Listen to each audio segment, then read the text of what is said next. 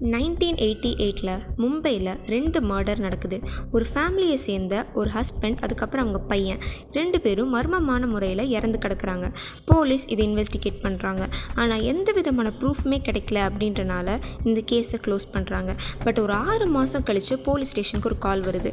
Nineteen eighty எயிட்டில் close பண்ணப்பட்ட murder கேஸில் இன்வால்வ் ஆனவங்க இப்போ அந்த வீட்டில் தான் இருக்காங்க அப்படின்னு சொல்லிட்டு அந்த இன்ஃபர்மேஷன் கேட்ட போலீஸ் அந்த வீட்டுக்கு போய் பார்க்கும்போது அவங்க ஒய்ஃபையும் அவங்க கூட கூட இருந்த ஒருத்தரையும் இந்த கொலை பண்ணதுக்காக அரெஸ்ட் பண்ணுறாங்க இந்த கேஸும் ஃபைனலாக க்ளோஸ் ஆகுது. யார் இந்த கால் பண்ணாங்க அப்படின்னு சொல்லிட்டு அவங்க தேடும்போது அவங்க வீட்டில் வேலை செஞ்ச ஒரு சர்வெண்ட் தான் அந்த கால் பண்ணியிருக்காங்கன்னு தெரிஞ்சிருக்கு. பட் அவங்க உண்மையாக ஒரு சர்வெண்ட் கிடையாது. அவங்க ஒரு private detective Ranjini Pandit. Welcome to let's explore with me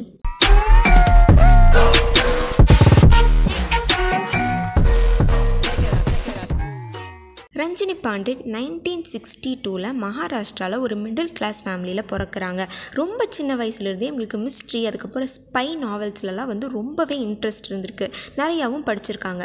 அது மட்டும் இல்லாமல் ரொம்ப சின்ன வயசுலேயே அவங்க வீட்டு பக்கத்தில் இருந்த ஒரு லோக்கல் மார்க்கெட்டில் தொலைஞ்சு போன பொருளை இவங்களே ட்ராக் பண்ணி கண்டுபிடிச்சும் கொடுத்துருக்காங்க. அதுக்கப்புறம் அவங்க காலேஜில் படிச்சுட்டு இருக்கும்போது அவங்களோட கிளாஸ்மேட் ஒரு பொண்ணு வந்து ப்ராஸ்டிடியூஷனுக்கு தள்ளப்படுறாங்க. எல்லாரும் அவங்கக்கிட்ட தப்பாக நடந்துக்கிறாங்க அப்படின்றது தெரிஞ்ச ரஞ்சினி பண்டிட் அவங்க ஃபேமிலிக்கு இதை பற்றி இன்ஃபார்ம் பண்ணியிருக்காங்க. இன்ஃபார்ம் பண்ணது மட்டும் இல்லாமல் ஃபோட்டோ எவிடன்ஸோடு சேர்த்து எல்லாமே காட்டியிருக்காங்க. அதுக்கு அவங்க ஃபேமிலி ரஞ்சினி பாண்டிட் கிட்ட நாங்கள் இதுக்காக ரொம்பவே கடமைப்பட்டிருக்கோம் அப்படின்னு சொல்லியிருக்காங்க. இதுக்கப்புறம் தான் ரஞ்சினி பாண்டிட்க்கு இந்த டிடெக்டிவ் இந்த இன்வெஸ்டிகேஷன் இந்த விஷயத்துலலாம் ரொம்பவே லவ் வந்திருக்கு. அதோட இவங்க ஒர்க் பண்ணிகிட்டு இருந்த இடத்துல இந்த மாதிரி சின்ன சின்ன டிடெக்டிவ் ஒர்க்ஸும் இவங்க பண்ணிட்டும் இருக்காங்க. அதுக்கப்புறம் தான் இவங்களுக்கு டிடெக்டிவ் இல்லை இன்வெஸ்டிகேஷன் பண்ணுறத ஒரு ஒர்க்காகவே பண்ணலாம் அப்படின்னு தோணியிருக்கு. ஏன்னா டிடெக்டிவ் ஆகிறதுக்கு எந்த விதமான குவாலிஃபிகேஷனுமே இல்லை. Concentration dedication knowledge and hard work இருந்தாலே போதும். டிடெக்டிவ் ஆயிடலாம் அப்படின்னு ரஞ்சினி பாண்டிட்க்கு தெரிஞ்சிருக்கு. அதுக்கப்புறமா அவங்க ரஞ்சினி பாண்டி டிடெக்டிவ் சர்வீசஸ் அப்படின்னு ஒரு டிடெக்டிவ் ஏஜென்சி ஆரம்பித்து முப்பது பேர்த்த ஹையர் பண்ணி ஒரு மாதத்தில் கிட்டத்தட்ட இருபது கேசஸ் வர்ற மாதிரி பண்ணியிருக்காங்க. அந்த டைமில் தான் ஒரு நியூஸ் பேப்பர் கம்பெனிக்கிட்ட இவங்க டிடெக்டிவ் ஏஜென்சி பற்றி அட்வர்டைஸ் பண்ணி கொடுக்க முடியுமா அப்படின்னு சொல்லிட்டு கேட்டபோது அவங்க அதை ரிஜெக்ட் பண்ணிவிட்டு ஒரு பொண்ணுக்கு இது தேவையில்லாத வேலை அப்படின்னு சொல்லியும் அனுப்பிடுறாங்க.